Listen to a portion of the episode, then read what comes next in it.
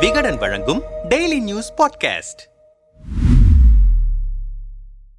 தமிழ்நாடு விளையாட்டு மற்றும் திறன் மேம்பாட்டுத்துறை அமைச்சர் உதயநிதி ஸ்டாலின் இரண்டு நாள் பயணமாக டெல்லி சென்றிருந்தார். தமிழ்நாட்டின் முன்னாள் ஆளுநர் பன்வாரிலால் புரோஹித்தின் இல்ல நிகழ்ச்சியில் கலந்து கொண்டவர் பிப்ரவரி இருபத்தி எட்டாம் தேதி மாலை நான்கு முப்பது மணிக்கு பிரதமர் இல்லத்தில் பிரதமர் நரேந்திர மோடியை சந்தித்தார். அமைச்சரான பிறகு மோடியை முதல் முறையாக உதயநிதி சந்திப்பதால் அரசியல் வட்டாரத்தில் கவனிக்கப்பட்டது. இந்த சந்திப்பு முடிந்து பத்திரிகையாளர்களை சந்தித்த உதயநிதி டெல்லி வரும்போது தன்னை வந்து சந்திக்கும்படி மோடி சொல்லியிருந்தார். இந்த சந்திப்பில் குஜராத் முதல்வராக இருந்தபோது நடந்த சில முக்கிய நிகழ்வுகளை எடுத்துக் கூறினார். சில அனுபவங்களை பகிர்ந்து கொண்டார். நீட் தேர்வு விவகாரத்தில் தமிழ்நாடு மக்களின் மனநிலையை பிரதமரிடம் எடுத்துக் கூறினேன். அதற்கு பிரதமர் சில விளக்கங்களை தந்தார். நீட் தேர்வுக்கு எதிராக தமிழ்நாடு அரசின் சட்ட போராட்டம் தொடரும் என குறிப்பிட்டேன். கேலோ இந்தியா விளையாட்டுப் போட்டிகளை தமிழ்நாட்டில் நடத்த வாய்ப்பளிக்க வேண்டும் எனவும் கேட்டுக்கொண்டேன். ஒவ்வொரு தொகுதியிலும் விளையாட்டு அரங்கங்கள் அமைக்க நிதி ஒதுக்குமாறு பிரதமரிடம் கோரிக்கை விடுத்திருக்கிறேன். ஒன்றிய அரசின் துறைகளில் தமிழர்களுக்கு முக்கிய முக்கியத்துவம் அளிக்க வேண்டும் எனவும் கோரிக்கை வைத்தேன் என்றார். பிரதமரை சந்தித்ததற்கு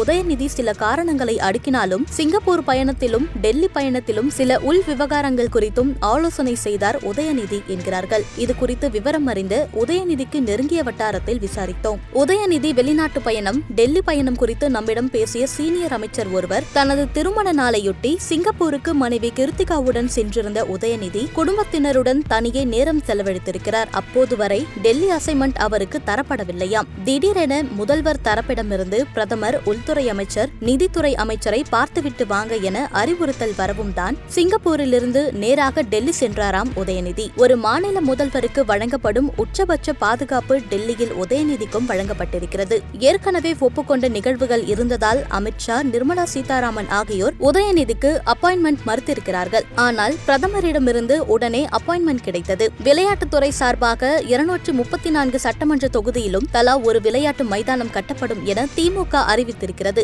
ஆனால் அதற்கு போதுமான நிதி மாநில அரசிடம் இல்லை. இதனால் தனது துறைக்கு கூடுதல் நிதி ஒதுக்க கோரிதான் பிரதமரை அவர் சந்தித்திருக்கிறார். தலைவருக்கு அடுத்து உதயநிதிதான். எனவே அதற்காக உதயநிதியை பிரமோட் செய்யும் வேலைகள் தீவிரமாக இருக்கின்றன பிரதமருடனான அவர் சந்திப்பும் அந்த வகையை சேர்ந்ததுதான். தவிர பிரதமருடன் நேருக்கு நேர் அறிமுகம் ஏற்படுவதும் ஒரு வகையில் மேலிட குடும்பத்திற்கு நல்லதுதானே என்றார். மேலும் சிறப்பு திட்ட அமலாக்கத்துறையின் அமைச்சராகவும் இருப்பதால் மார்ச் இருபதில் தாக்கல் செய்ய உள்ள பட்ஜெட்டையொட்டியும் சில விவகாரங்கள் இந்த சந்திப்பில் பேசப்பட்டது. மத்திய அரசு தரப்பிலிருந்து மாநில அரசுக்கு பல்வேறு துறைகளிலிருந்து வரவேண்டிய நிலுவைத் தொகையையும் விரைவில் விடுவிக்குமாறு கோரிக்கை வைக்கப்பட்டது என்றனர். ஆனால் இந்த சந்திப்பு கூட்டணிக்குள் சலசலப்பை ஏற்படுத்தியிருக்கிறது. அதன் ஒரு கட்டமாகத்தான் பாஜக பாமக இருக்கும் இடத்தில் நான் இருக்க மாட்டேன் என திருமாவளவன் பேசியிருக்கிறார் என்கின்றனர் அரசியல் வட்டாரத்தில்.